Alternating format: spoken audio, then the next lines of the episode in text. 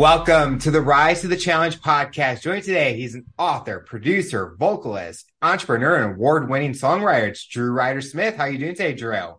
Great, man. Thank you for having me. We're so excited to have you on the show to talk about your rise to the challenge. What we like to do with all of our guests is go right to the beginning. Talk about where you're from and what did you like doing growing up?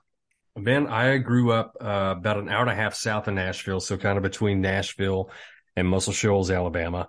And uh, growing up, man, I, it was really no different than it is now. I loved music. I loved playing guitar and writing songs, and um, and I just I never stopped doing it.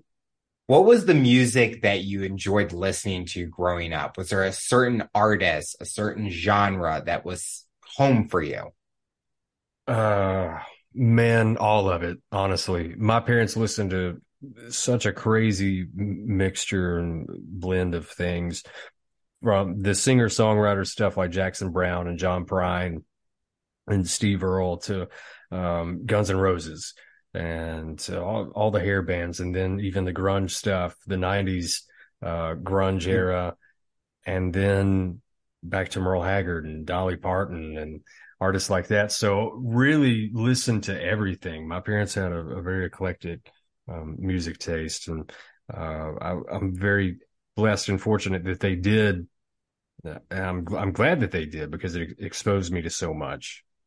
Taking all those different artists, genres that you did listen to, you do you think it's helped you with how you create music today, where you kind of have that background with kind of listening to different varieties, see what works, what you like, and kind of incorporate that into your music? I think so, man. I think I think that all of that stuff it's uh, all of it ends up being a piece of you and what you do. And and as a result of that little pieces of it uh, flow out into what i put out mm-hmm. you know. W- whether i realize it or not it's not a I, I don't think it's a conscious thing at all. It's you know it's just it's in there. With music when was like the first time you performed on a stage at a young age? Or did you kind of just do it in the background and not really got in front of a crowd when you were young I think the first time that I ever played in front of anybody, I was um, I was probably twelve or so, um, in a little bar that I probably wasn't even supposed to be in. Honestly, my my dad would take me to this place. Um, there were a couple places in my hometown that that had live music on Friday and Saturday nights, and uh, they only served beer. We were a dry county for uh, years, really, until the last you know ten years or so, I guess, maybe fifteen years it's been now. But um, but when I was growing up, yeah, it was a dry county, but they you still um, they frowned upon kids being in the bar on Friday and Saturday nights. But my uh, guitar teacher at the time, he would play on the weekends, and so my dad would take me and would go listen to music, and then my guitar teacher would get me up and let me play a little bit. Um, but uh, you know, and and from there, I mean, it was just, it was, you know, smaller stuff like that until uh, I started playing in Nashville. Did you always know growing up that this was the route you wanted to go as a career? Or sometimes we're asked that fun question, what is that dream job? Did you have something else that you wanted to do? No, you know, I was really into meteorology when I was, um, when I was super young. Um, but by the time I was 10, man, like I, I knew that this is what I wanted to do and uh, I wanted to be in any. Really, I would have. I think I would have settled for anything in the music business. I just, mm-hmm. I wanted, I wanted to have a job where I was surrounded by music all day, every day, and so, uh, yeah, from I, I'd say about ten years old, man, I knew that that that this was the only thing that I really cared about doing. I think a lot of people are now more interested in why meteorology. How did that become something you were passionate about? Because I don't know, man. I don't even know where that came from. uh, but I was, I was just, uh, I was all about it, man. I was super interested in it. I think, I think part of it came from there was a meteorologist uh, in Northeast Alabama, a guy named Dan Satterfield. He's back in Oklahoma now, where I think he uh, was originally from. But I was so fascinated in him. He was such, uh, he was such a weather nerd but mm-hmm. he was just the coolest guy. And I, I really admired him. And I was into that until we had, uh, we had an F5 tornado come through my hometown when I was pretty young, and uh, seeing what that did, uh, I went, you know, I'm not sure this is for me. I don't know if storms is really my thing. So, uh, yeah, I don't know really where that fascination started, but I'm glad that it ended. See, now you just need to get a opportunity to go to a news station for like a guest appearance and ask, "Can I be a meteorologist for the day? Can I just for the day? Yeah. Can I do the weather? Talk about it's going to be sunny here. It's dude. Be- you know what? I would I would still love that so much. I really would. That's been years ago that I've I've been interested in that stuff, but I would still love that. I think that would be so cool. Just to, I mean, I'm not big of a weather person because I'm like here in Missouri, it's like it could be snowing one day, it could be rainy, it could be sunny. But how it happens out of nowhere is just fascinating to me. I mean, yeah. I you talked about get, you being near tornadoes. I've been in a few tornadoes myself. Once hit my house, and it's just like, how did this happen? Like, I mean, to me, it's just fascinating in a weird way. It but is, like man, being, I, I think people like they joke about like, oh, I could do that job. There's probably a lot more that we don't know that they have to do than say something and oh, it could happen, it could not happen. Yeah, and that's one of those jobs where people just hate you either way. Because if so you miss true. it, if you miss it by like you know, if you say it's going to rain at three and it doesn't rain till five, then people go, hey, they don't know what they're talking about, you know, and so uh, yeah, I, they those people take a lot of crap, man. They really do. I mean, even yeah. when you look at the apps, it's like, oh, it's supposed to rain at three. You change your whole schedule, and then yeah. it's like, where's the rain? Is it happening? Did I miss it? Did it blink and go? Yeah, and then you're pissed and you go, why? Why do I even have this app? Why do I even have this? With your music journey, as you're getting older, getting to the high school days, was education on the horizon, or was it really trying to get into the workforce, trying to really start the grind in the music industry? No, man, I'm I'm a high school dropout. Okay. Uh, I'm I made it through um made it halfway through my sophomore year, and that was the end of that. So I was not interested in education. All I wanted to do was um I just wanted to to play guitar and write songs and be left alone. Mm-hmm. And that's the honest God's truth. I just didn't, I felt like I'd gotten enough from what was there in high school. Uh, in hindsight now, you know, I, I was an idiot to think that, you know, but I just wasn't interested in any of those things. And I think, I think part of my disdain was that I saw, I saw what, you know, all of my peers wanted to do. These guys wanted to be lawyers and doctors and, nurses and teachers and fabricators, engineers, and you know all of that stuff, and and all of those things require further schooling. And I thought, man, if somebody will just let me go and just let me do this, I I think I can make it work. And and so that was kind of what I did did you have support from your family friends that kind of were supporting you in that? They did not support. No no man. I mean my parents wanted to kill me for dropping out of school. Oh. the, the only the only way that that happened was i had been skipping school and they didn't know it. I'd missed like 26 consecutive days or something. I mean it was something crazy. And so i was going to flunk out that semester anyway. And um and because of my sh- shenanigans, when the high school finally figured out what was going on, especially the principal, when he figured out what was going on, he was just over it, you know, because that looked obviously that didn't look good on him.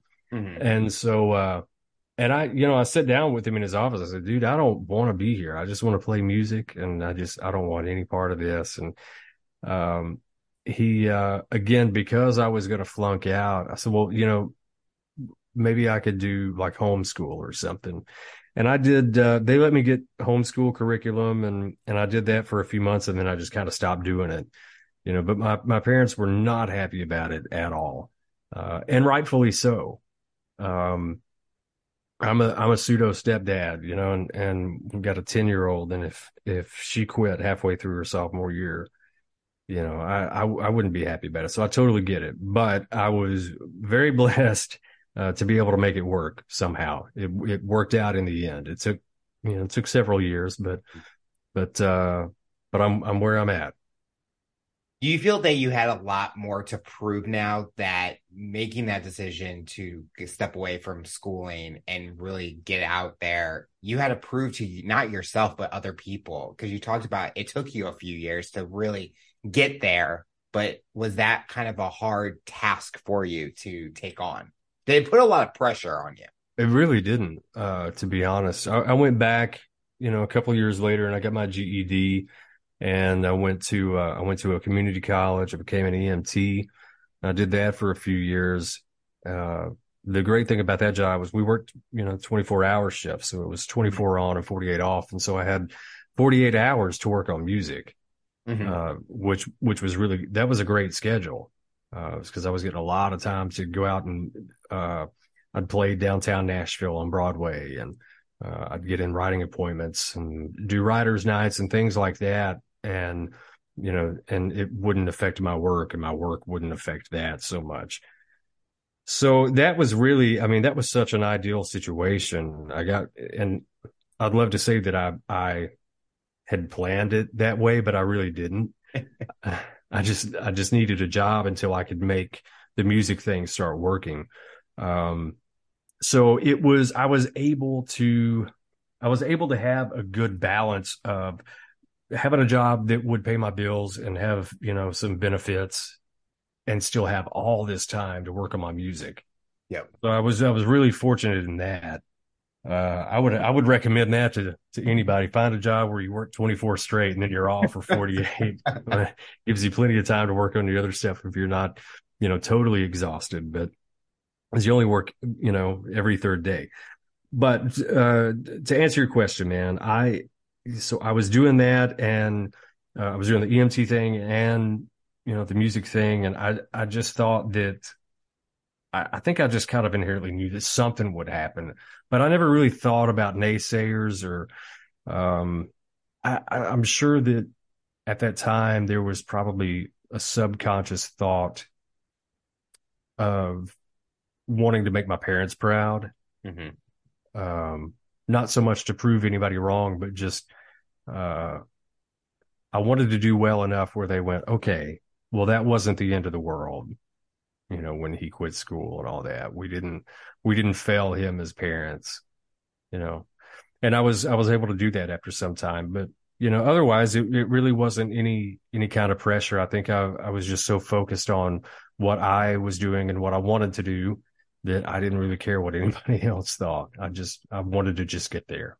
I love that concept you just said that you did stuff for what you wanted to do and you took advantage of the off time to really fulfill your passion to get to look where you are today where if you didn't do it during those 48 hours off that who knows where you would be today and yeah, sure I think a lot of people should find those passion projects or find something that they enjoy doing and work it into their schedule because everyone will have that time to do it. I mean, I, I work all day and I come and do this. I'm happy and I make it work. And with your music, if someone's listening to your music for the first time, how would you describe it to a person? I, well, I think it's um, it's it's modern country music, uh, but you know, very much so less less on the pop side of of mm-hmm. country right now. Uh, I think it's pretty down the middle. I know that seems uh, that, that that statement probably doesn't make anybody jump up and go, "Oh God, I got to go listen to his stuff right now." But but it's it's not it's not the the pop stuff. It's um you know, I think I think it's probably closer to the Luke Combs kind of thing, uh, maybe a little heavier than that. You know, um, somewhere between that and Eric Church and Dierks Bentley. Would you say that the lyrics in your song play with things that have been in your life or moments from your life, or how do you get inspiration when you're creating a song? Man, uh, anywhere I can get it, honestly, whether it be um, you know whether it be something that i've i've been through or that uh if it's something that i i a friend went through and we talked about it or if i read it in a magazine or on the internet or saw it on tv or a line from a movie i just i, I take it wherever i can get it is there one song that's kind of been a big hit for you where it really connects people to you or really connects to something that people are learning about you? Uh, so I, I, wrote a song that it's been cut a couple of times, but it was I got my first gold record from it. Uh, it was recorded by Randy Houser, and it was on his "How Country Feels" album, which was a it's a huge record for him. It saved his career, saved my career, and uh, or I guess made my career. I was early on. I I just got my first songwriting deal, um, but it has that song has kept me around. It's a song called "The Singer." and uh, he did a, just an amazing job of singing it. But I think that that connects the lines pretty well. I mean, it's um, it's it's kind of a it's a it's a traditional, almost a traditional sounding song, uh, but it it's got that singer songwriter thing mm-hmm. to it, you know, a country singer songwriter thing to it, and and that's that's really at the heart of who I am is the singer songwriter stuff.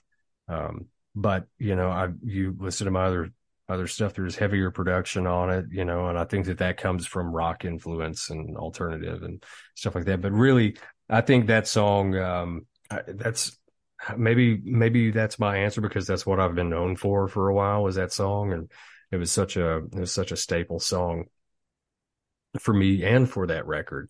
Um, so, uh, but I, I do feel like that, that song pretty well sums me up. Do you prefer writing the songs and then performing it or having someone else help you write it or write it for you and then you sing it man i love to co-write that's that's all i've done for 13 years I, I, guess if you count the you know the years prior to me getting any kind of writing deal it's it's been closer to 15 or 16 years that i've been co-writing with other people and i love that there's so much fun in that because it's um you just it it never ceases to amaze me how ideas can twist just because somebody else is in the room.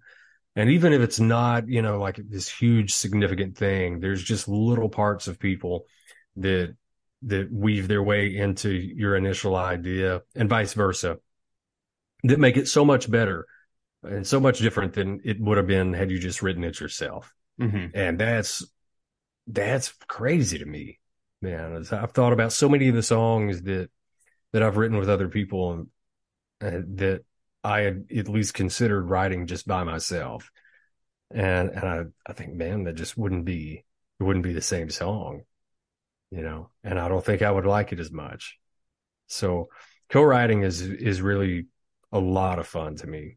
Um, I haven't I've yet to cut anything that I haven't written but I think that's the songwriter in me, man. And that's what people have been recording my songs for years now. And so I think I'm still just kind of in that spot. I'm I'm certainly not too good to cut outside songs that I haven't written. I I don't think that at all, and I don't I don't ever want anyone to have that impression.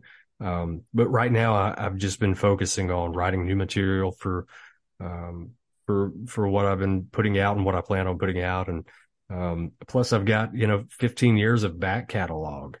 Mm-hmm. You know, it's it's thousands of songs, man. So uh, there's I have no shortage of material. Um, so right now I'm I'm just kind of sticking with what I've written, but I, yeah, I have I have no opposition at all to recording something that someone else wrote the last few years, especially in the music industry, it has been a challenge for singers, songwriters because of the new changes that are happening where CDs are kind of going away, streaming's coming, but really they have to elevate their brands, their content that they're really showcasing, build that fan base. Yeah. How have you been able to take that challenge and really drive it home to really connect with your fans in a different way or create music in a different way? I haven't, unfortunately. That's why I have a team. Is is because I'm so disconnected from from any of those ideas of of the social media aspect of, mm-hmm. of it and building that brand. And uh, I I think one thing that I've got going for me is that I, I finally realized that I have no idea what I'm doing when it comes to that. I don't understand algorithms. You know, I and I don't understand why or how the algorithms change or who's behind who's behind the screen making the algorithms change. Yeah. I don't I don't understand any of that stuff. And frankly, Alex, I just I don't want to because I want to be writing music and and recording. And so in today's environment, the you know the the nature of of this beast has become that you've got to be uh, a social media guru. You're your own social media manager. You've got to probably be your own photographer, editor, content creator, all of those things, marketing, you know, all of that stuff, in addition to trying to make music. Mm-hmm. And and then you've got to you've got to learn all the parts of that. And and because it's more than just constantly posting pictures or videos, you know, you do have to understand things like algorithms and trends and all that. And it moves so fast. Yes. And so it's like, all right, so do I want to halt what I'm doing musically to try to learn all of this stuff and try to keep up with it? Or do I want to continue with what I'm doing musically and then try to get someone else on board that understands this that can help me with this and do that part of it? Uh, and then I've got the best of both worlds. And that's what I've done. And so I've, I've been, you know, I've got a great publicist and great digital team and I've been learning a lot from them, but, uh, I really lean on them for those things. And I just try to give them the content that they ask for and, and try not to ask too many questions about why they're doing things the way that they're doing. Cause it's, it's, it's probably just not for me to understand. I can agree with learning all the algorithms. I don't even know what yeah. I'm doing, but even trying to learn it, I want to become better, but I know it would take so long to really become an expert. And you're doing the smart thing. You're getting that advice or getting help in those areas so that you can focus on your strengths, but you're still learning at the same time. It's not like you're just giving up and saying, I don't care about this. If you're yeah. able to take a little bit, 1% each time and learning that knowledge over time, you're going to become better and better. But like you said, it's changing every single day and you get to do what you love to do, which is making music. I think the cool thing about it constantly changing like that is it's opened up different creative outlets for people to be a part of. So there, you know, there's these you know, social media geniuses. I mean, again, I, you know, we've got a 10 year old daughter, man. She knows it better than I do. She understands it. And she tries to explain it to me. She's like, Drew, it's really not that hard. You just got to do this, this, this, and this. And I'm like, I don't understand any of that. So you can just stop. You can go ahead and stop trying to explain it because I'm not going to get it.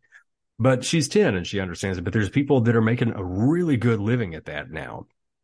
And I think that's cool that that has, um, that that's now a thing and to me, that seems greater than just the influencer thing, you know, yeah. where, so, uh, there really seems to be a great purpose for that job. So, um, I hate that, uh, that I'm too dumb to understand it myself and that I have to get somebody to help me with it. But, um, but I'm not too proud, man. I'm, I'm, really not. I know that I need help with it. And, um, we're, tr- you know, we've been trying to build my numbers for several months now and, you know, we're, we're making some leeway with that. The hardest part for me is the, the amount of time that it takes. Mm-hmm. You know, I, I think there was a part of me, you know, surely I knew better than this, but there, I think anytime you're trying to build a team, you go, okay, well, you know, now that if I build this team, it's going to happen so much faster. And that's not really the case. You're, you're executing things much better. And eventually it's, it's going to grow and it, it'll it'll eventually take off but it just takes a while for you to get to that taking off point. And that's kind of the position that i'm in now you know and it's um to an extent i think that kind of dictates what i do as an artist. Mm-hmm. not so much as a songwriter but but as an artist and what i put out and when i put it out. It's like well you know i i love these songs but here's the amount of followers I've got. Do I give it six months and see if we've doubled our followers and then there's greater exposure or, you know, there's a lot of questions like that. But again, having a team definitely helps, uh, with answering some of those questions and allows me to not be too heady about it. Do you have any songs or fun projects coming out soon that you would want yeah. to share with the listeners? I got a ton of new music coming out, but I just had I just had a new EP come out less than a month ago. It was just a few weeks ago. It's my first self-titled uh, EP. I'm ashamed that it has taken me uh, so many years to put something out myself. Um, but again, I've been I've been writing songs for other artists, and and that's been great, and I've loved that so much. But I still have, I feel like I, I still have so much that I want to say, uh, and the difference is now that I some of those things I want to say on myself, mm-hmm. and so that's that's the reason I've really gone after this artist thing, and and I'm really loving it so far. But tons of new music coming out uh, the rest of this year, and there's going to be a very steady flow of of music, and that keeps me excited as to know that I didn't I didn't finish this EP and go, okay, well now what? Like we've already got stuff in the can that's you know that's ready to go. And so um uh we've my co-producer and I we've kind of stayed ahead of schedule. And mm-hmm. I I love that.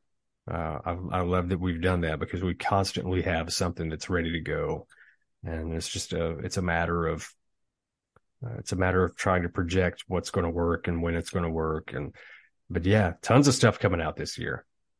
A fun question I like to ask all the singers that I interview is there a dream stage or an event that you hope to perform at one day?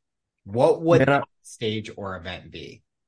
Uh, right, man, I played the, I got to play the Ryman Auditorium some years ago, uh, with Merle Haggard before he passed away. And man, the Ryman uh, to me, the Ryman was just it. That's the that's the mother church in Nashville, and that's you know everybody from Hank Williams Sr. Uh, to uh, the Foo Fighters have played on that stage, and so and everybody in between, you know, and because it doesn't get any more country than Hank Sr. and uh, and it doesn't get any more rock and roll than the Foo Fighters. Yeah. And so, you know, heroes of mine have played that stage over the years. And so that was, that's always been like my bucket list venue to play. And I, have been able to play it, but, uh, I want to play it at least 200 more times is the goal. So I, one, one time wasn't enough for me. So I'd love to go back there when you're thinking about traveling and performing at places, does it take a toll on you personally, or does it kind of motivate you to like, this is what I love to do? This gets me excited to get out on tour and travel and perform. Uh, it's uh, that's a tough one to answer, Alex. Uh, uh, maybe not. I guess it's both of those things. I think it, it has changed for me because I have a family now. Mm-hmm. Before it was just me and, you know, a girlfriend and, uh, not to say that that's not important, but I just, I, I was in a very different place in my life. And so leaving was much easier to do. Uh, now, now thinking about being gone so much,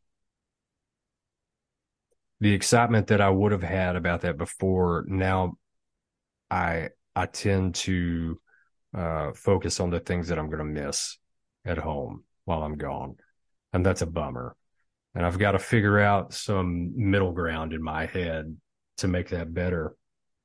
Uh, and I think that'll get better with time. But yeah, it's just, uh, it's much different for me now. Mm-hmm. Uh, it does motivate me and it does excite me. Um, but then, you know, the other side of it is that I'm, I'm going to miss baseball games and stuff like that. Something we like to ask all of our guests is but if you're you're not working what does drew like to do when he's not in the studio writing songs? Something more that listeners may not know. Uh man i'm a nascar nut. I am. I know that's a very redneck thing to say but i love nascar that's kind of my outside of my family and my dogs man that's um that's my thing that's what I enjoy doing. And um, I've I've watched NASCAR since you know, I guess from the time that I was born. I came from you know a, a racing family on my dad's side, so some of that is in my blood. And uh, yeah, that's that's pretty much it, man. Other than that, just family and NASCAR, as redneck as that may sound. Have you gotten the chance to like get into one of those cars? Don't they do like some yeah. experiences like that? Yeah, yeah, yeah. I did that a few years ago, man, and uh, I injured my rotator cuff doing it, um, which oh. was which was not fun, but otherwise it was a really really great experience. And I got to I got to drive at the uh, Nashville Super Speedway, and man, it was an incredible experience. I'd love to go back and do it again. Man, it was it was so much fun. I think it was, did about 160 or so uh, is is about as fast as you can go on that track. Uh, but yeah, it was it was an incredible incredible experience. The weight of those cars is really crazy. They're super heavy, and um, you do this training stuff before, but man, once you get in, like you're in there by yourself. There's no there's no guy. There's yeah. no, it's it's not like one of those training cars where they've got like you know a, a, steering wheel and gas and brake pedals on on the passenger side where they can correct things. Like you're in there by yourself and they're talking to you on the radio. And uh but man it was a blast. I loved it. I loved it. Yeah so racing's definitely in my blood. I think if i hadn't if i hadn't pursued music i would have wanted to be a, a race car driver. Hey i mean you never know what can happen. You can add that to the list of titles that i list out the next interview i do of you add NASCAR racer or any any kind of racer, award winning racer. Man, Marty Robbins years ago, my grandfather used to race with Marty Robbins in Nashville, and uh, Marty Robbins, legendary country singer, but he would he would finish up at the, he would play the Grand Ole Opry in Nashville on Friday or Saturday night, and he would leave there and he would drive as fast as he could to to the Nashville Speedway and get there and they would have his race car ready and he'd throw his fire suit on real quick and his helmet. He'd jump in the car and take off and he'd, he'd run races. It was really wild. Uh, That's going to be basically you after uh, you're a tour. You're just going to hop in, get into a plane, get to the uh, raceway, be ready for the race coming. God, up. I hope so, man. I hope so. The final question I'll ask you for someone that's listening to this interview based on your journey and experience, what tips or advice would you give them to overcome obstacles, accomplish their goals, and rise to the challenge? Man, I, th- I think it's just, you just have to do it. There's just no other way. And it's, uh, you know, f- I always hate admitting this uh, in interviews, but for so long, I didn't put out music on my own. I let other people record my stuff for years and I I have figured out that the reason I wasn't putting out my own stuff is it was all fear based. Mm-hmm. Uh, and it was because, well, you know, people know who I am as a songwriter and I'm, I've been, you know, relatively successful as a songwriter. So, uh, you know, amongst my peers, I'm, I'm respected as a songwriter. If I go out and I try to do this artist thing, like really make a go of it and I fall on my face, what, you know, how are these going to people, how are these people going to see me? You know, uh, will I still be respected as a writer? Does that, does that go away if, if I go out and fail? And that was, um, I think that was just always an underlying fear. And I think that, that any kind of obstacles, anything else that you find yourself making excuses for, you can you can usually figure out that it is in some way fear based. And if you just get your head around that and go, you know what, I don't care. I don't care. If it doesn't work, it doesn't work, but I'm going to try it. And it doesn't matter what anybody else thinks. I don't care what my parents think. I just, I just want to go do my thing and, and I'll figure it out. I'll, I'll make it work. If you can just get to that point, there's really nothing that can stop you. Drew, I want to thank you so much for coming on the show and talking about your rise to the challenge. You're inspiring so many people, and we are excited to see what the future looks like for you. Alex, thank you so much, man. I'm very, very grateful to you. I appreciate you having me on. Tune in next time hear my next guest talk about their rise to the challenge. Remember to follow, subscribe on all major audio platforms, and make sure to subscribe to our YouTube channel to get full length episode in video format. What path do you take to accomplish your goals? You decide.